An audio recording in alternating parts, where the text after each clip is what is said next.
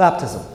Every one of us here, just about every one of us here, is baptized. For most of us here, that baptism happened eons ago, and we have no memory of that event. Even those who might have been baptized later on in life who have a memory of that day, was there much of an experience of God's grace in that moment? Because baptism is intended to be a gift for us that changes our life, that gives it new meaning and new direction. But does baptism make us any different than the people that we know in our life who are not baptized? What does it feel like to have those gifts given that are promised through that sacrament? What is that experience like? What does it offer? Because it's intended to mold and shape the entire way that we live, but do we let it? So what are the gifts of baptism, and what is that being that is being offered to us? So we go back to where it starts. Jesus' baptism in the Jordan. First question we can ask is, did Jesus need to be baptized? Did any of the things that are promised in baptism, did Je- Jesus need any of them? Did he need to be adopted as a son? No, he was the son of the Father already. Did Jesus need hope in eternal life? No, he knew exactly where he was going after his life on earth was done. Did Jesus need to be freed from original sin? No, he was without sin. So why was Jesus baptized? One ancient Christian writer wrote that Jesus entered the waters not so that the waters might change him, but that he might change the waters. And this is what we remember through our Christmas season. We began Christmas with Christmas, where we remembered and recalled the gift that God became flesh in the Son, in Jesus.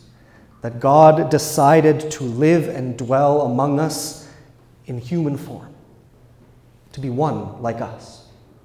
And today we finish the Christmas season with his baptism, because just to dwell among us wasn't enough. He didn't just want to come and hang out for a while and then go back home.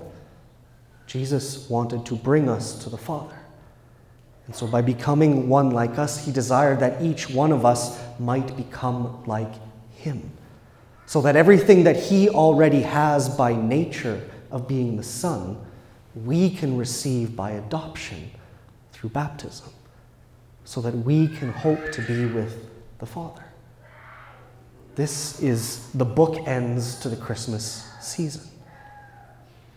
But what does that mean? What does that offer us?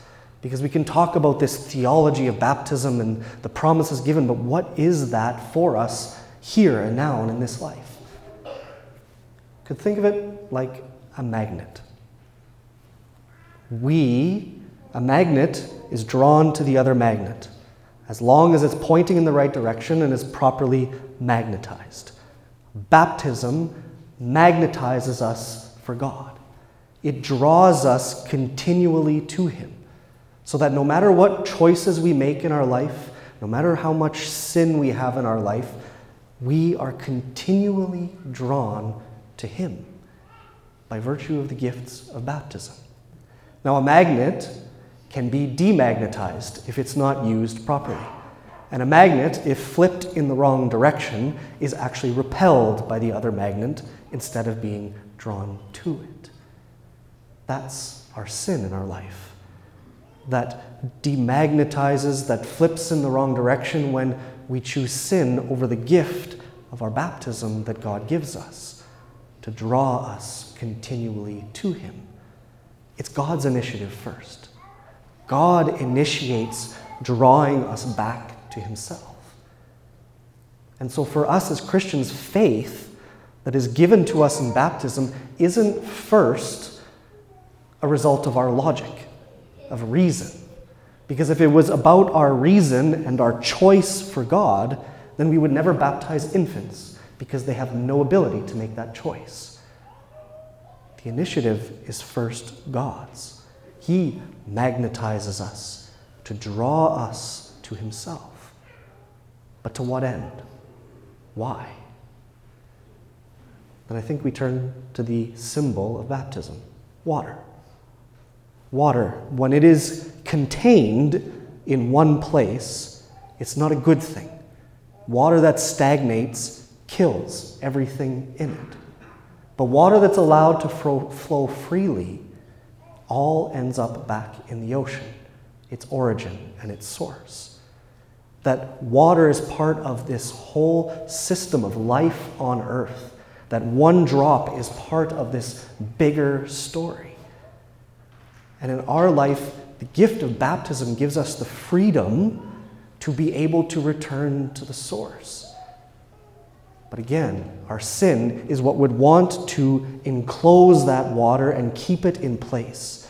Our limited understanding of our life and our limited choices holds it in place. And our sin can spiritually kill us. But baptism frees us so that we can return to where we're intended to be. It's God's initiative so that we can be where we're intended to be. That grace is continually at work in our life, even when we don't perceive it, even when we don't feel it. That's the gift given continually. Our role is the role of the baptism of John the Baptist. There's an importance in linking the baptism of John the Baptist with the baptism of Jesus. John the Baptist is about repentance. Jesus is about a gift of the Holy Spirit and of fire, God's initiative. The baptism of repentance is the rejection of sin to make way for that gift offered by God. It's getting everything out of the way that would prevent that gift of God from becoming what it's always intended to be. That's our part. We get out of the way so that God can do what He wants to do in us and through us. And there's three ways that we do that in living out the Christian life. The, the first is habituation, or creating habit. Now, when we think of those words, sometimes they have a negative connotation. I want to break that habit. Or when we think of habituation when it comes to psychology, it's the idea of becoming desensitized to something. But habit can be obviously a good thing, too. Your heart has a habit of beating. That's a good habit. If it breaks that habit, that's a bad thing. So the habits that we create in our life of faith, the habits of the sacraments, of Mass, of prayer, allow that sin to get out of the way to make room for the work of that grace of God in our life. The second is assimilation. Again, a word that can have a negative connotation, because often what's thought of with assimilation is that I lose everything that is me and I become part of something else. But assimilation is more about conforming to something that is good. When we're driving on the road, conforming to the rules of the road is a good thing. People who do not conform to the rules of the road are dangerous. So in what way do we conform our life to become like Christ? In the ways that our actions and striving for virtue in our life put us in line with the gift that is given in baptism. And the final one is participation. That sometimes that also has a negative connotation. That as a participant, I'm just an onlooker. I'm standing by and watching what's happening. But when you are a sports fan and you are participating in that sporting event, you don't feel distant from it. You are emotionally invested and involved in whatever is happening with your team. But you're participating. We are participants in that life of Christ by virtue of our baptism. And the way that we read and pray with the Word of God is the way that we enter into that story of Jesus that He is living out in us. Meditation on the mysteries of the Rosary are the way that we meditate on that life of Christ, that story that we're a part of. Through habit, through conforming, through participating, we allow sin to not block what God is already working in us. Because what I find often as Christians, what we do too much of, is we think and we put too much effort into everything that we aren't yet. I'm not holy enough. I have too much sin in my life. I have too many bad habits. I need to get over it. I need to get over it. I need to grow. And we start to forget the gift that we already have. We are already sons and daughters of God.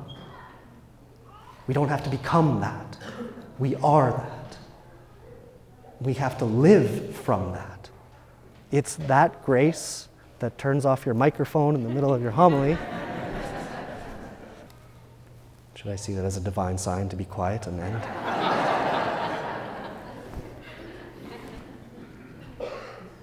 We are already sons and daughters of God. We don't have to become that, but we have to live from that truth. And our role in that is to remove what would get in the way from that being true and that directing and shaping the way that we live.